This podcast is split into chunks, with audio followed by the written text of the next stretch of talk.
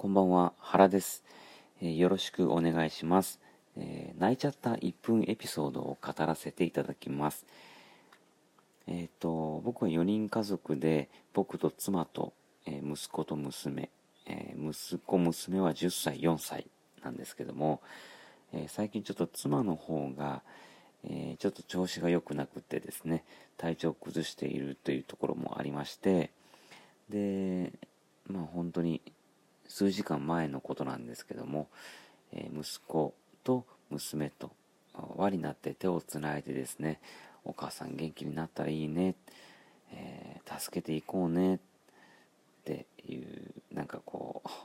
話をしましてあのあ家族っていいなと思って、えー、涙したところでしたけども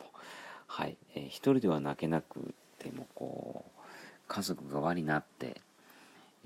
ー、お母さんのことを思った時に、ああ、あったかいな、家族っていいなと思えた瞬間でした。えー、そんな涙のエピソードでした。ありがとうございました。